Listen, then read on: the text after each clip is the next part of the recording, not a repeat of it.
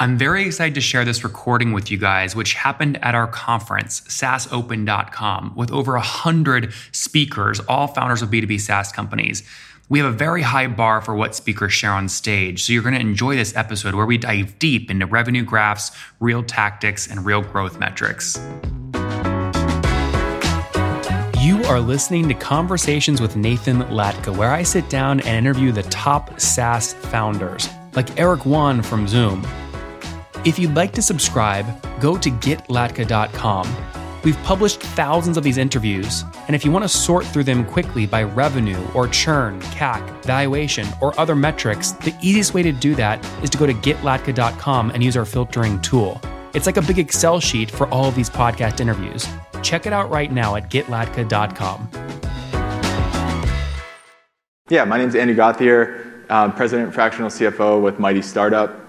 Uh, previously co-founded a, SaaS company back in 2015, um, grew to Series B funding, and exited as the business model was shifting and pivoting. Um, we'll just dig in here. Um, so in the next 20 minutes, we'll talk about three different phases of the finance function for startups. Those phases can be broken down into planning, reporting and analytics, and strategy. I thought it would be helpful to give a little bit more context on myself and why you might want to listen to what I have to say.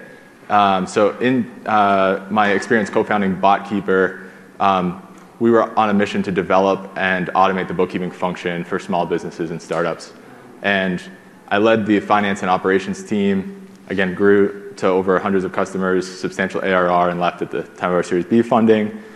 Um, the gist of uh, my experience there was I oversaw a lot of small business uh, bookkeeping and accounting and could see a lot of red flags in how small businesses were managed. And so I left to pursue my passion helping startups and small businesses um, and giving them that financial level of expertise that they really need to uh, be more successful.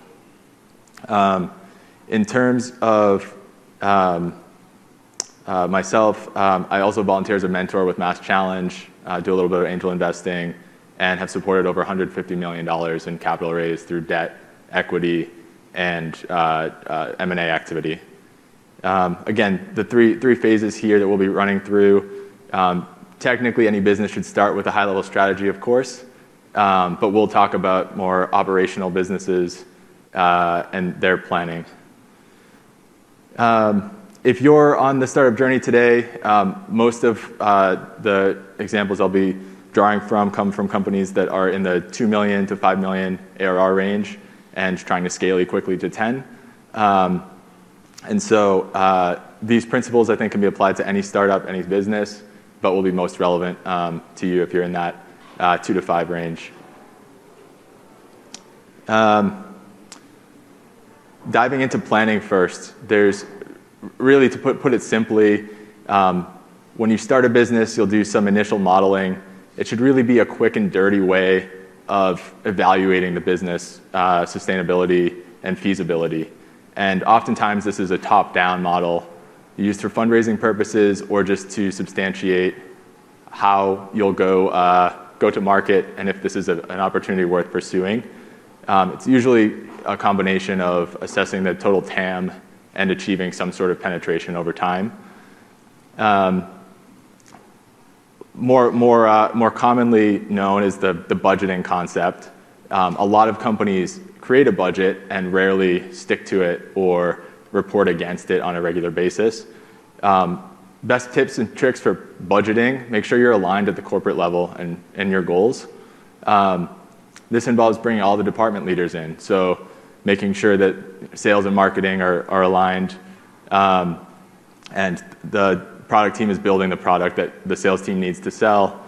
Um, once everyone's aligned, you can finalize the budgets um, based on what those department heads need to achieve their goals. And um, typically, this process should be done 30 to 90 days before the start of your fiscal year. Um, oftentimes, I see startups doing, scrambling to do this in Q1 um, and it's not ideal. Um, also, for, in terms of planning, forecasting is really critical.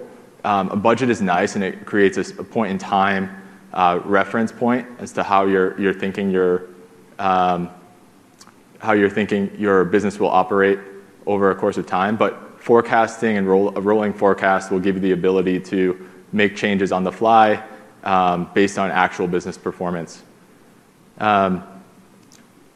In terms of, uh, I guess, next steps, so um, here's just a quick snapshot. Every year, uh, we would host a founder retreat, do a deep dive planning session. Highly recommend this. Um, not only will it be beneficial to um, building team camaraderie, but also um, unplugging from the day-to-day chaos of growing a startup and very, very useful in that.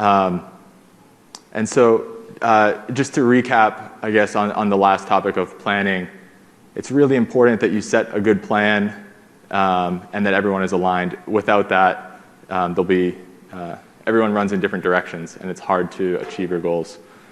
In terms of the next uh, phase of the finance function, reporting and analytics is really critical. Um and this all starts with the foundation of bookkeeping, um, sort of the concept of um, garbage in, garbage out can be applied here. Um, if you don't have good data going into your systems and good data integrity, the reporting is hard to rely on.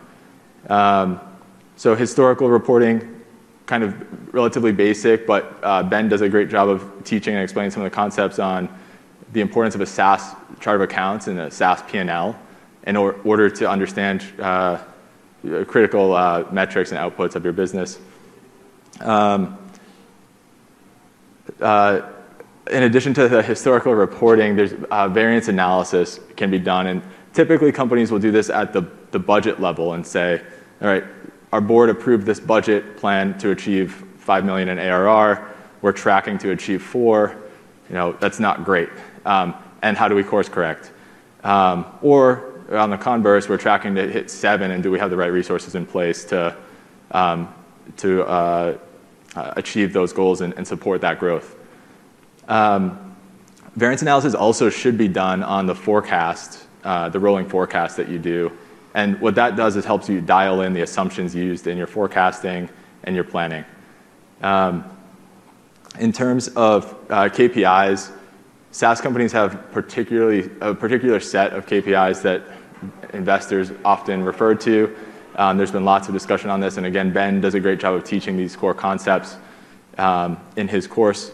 Um, what's becoming more and more prevalent today is uh, the importance of the Rule of 40, profitability, sustainable growth, and less on growth at all costs. And so, highly recommend dialing in some of those core metrics and making sure you have a good way to get that out of your Um, finance function. Um, we have a template SaaS uh, chart of accounts. Um, one recommendation here is to really break down your revenue and your COGS by product line or by revenue type.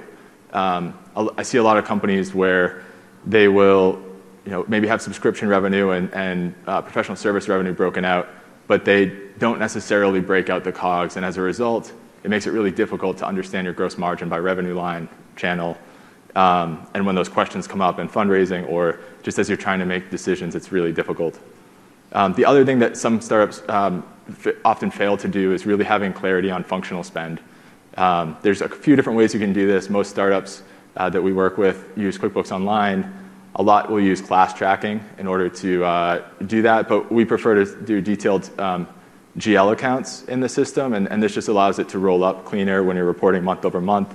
Um, you get a much better, uh, cleaner uh, insight into how much you're spending on each department. Um, here's a quick just example um, of a company that I've helped uh, in their growth effort. This was a healthcare startup. They raised some early funding when they were getting going, built out the product, went to market. Um, and they were kind of bumbling along. Um, it wasn't until year five or six where they actually took time to get their finance function right. They had all sorts of um, challenges in that period with cash flow. And a lot of that stemmed from bad basic bookkeeping functions, maybe not invoicing timely or following up with customers for payment. not thinking about just their operating cash flow.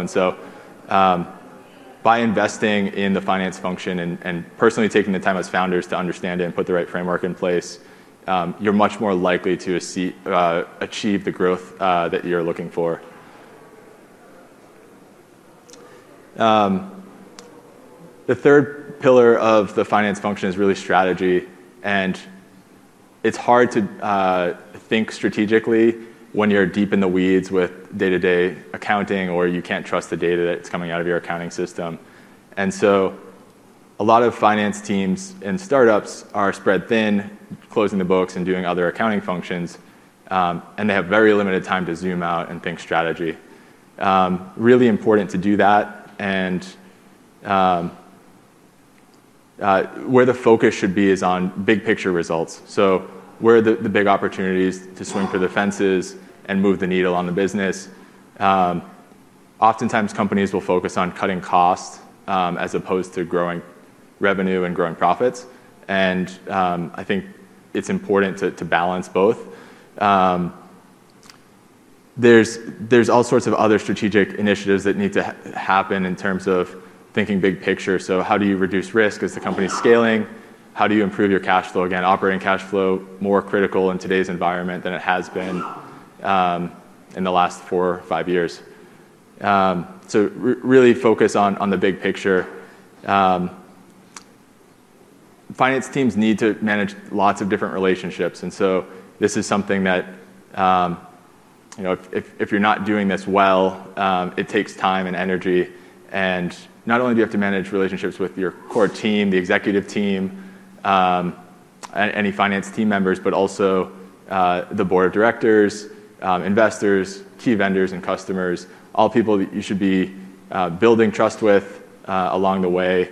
Um and it'll uh, pay massive dividends down the road when you are introducing a new product line and trying to get testimonials from customers, et cetera. Um, in terms of the third pillar here of strategy, it's really the fundraising and M&A piece.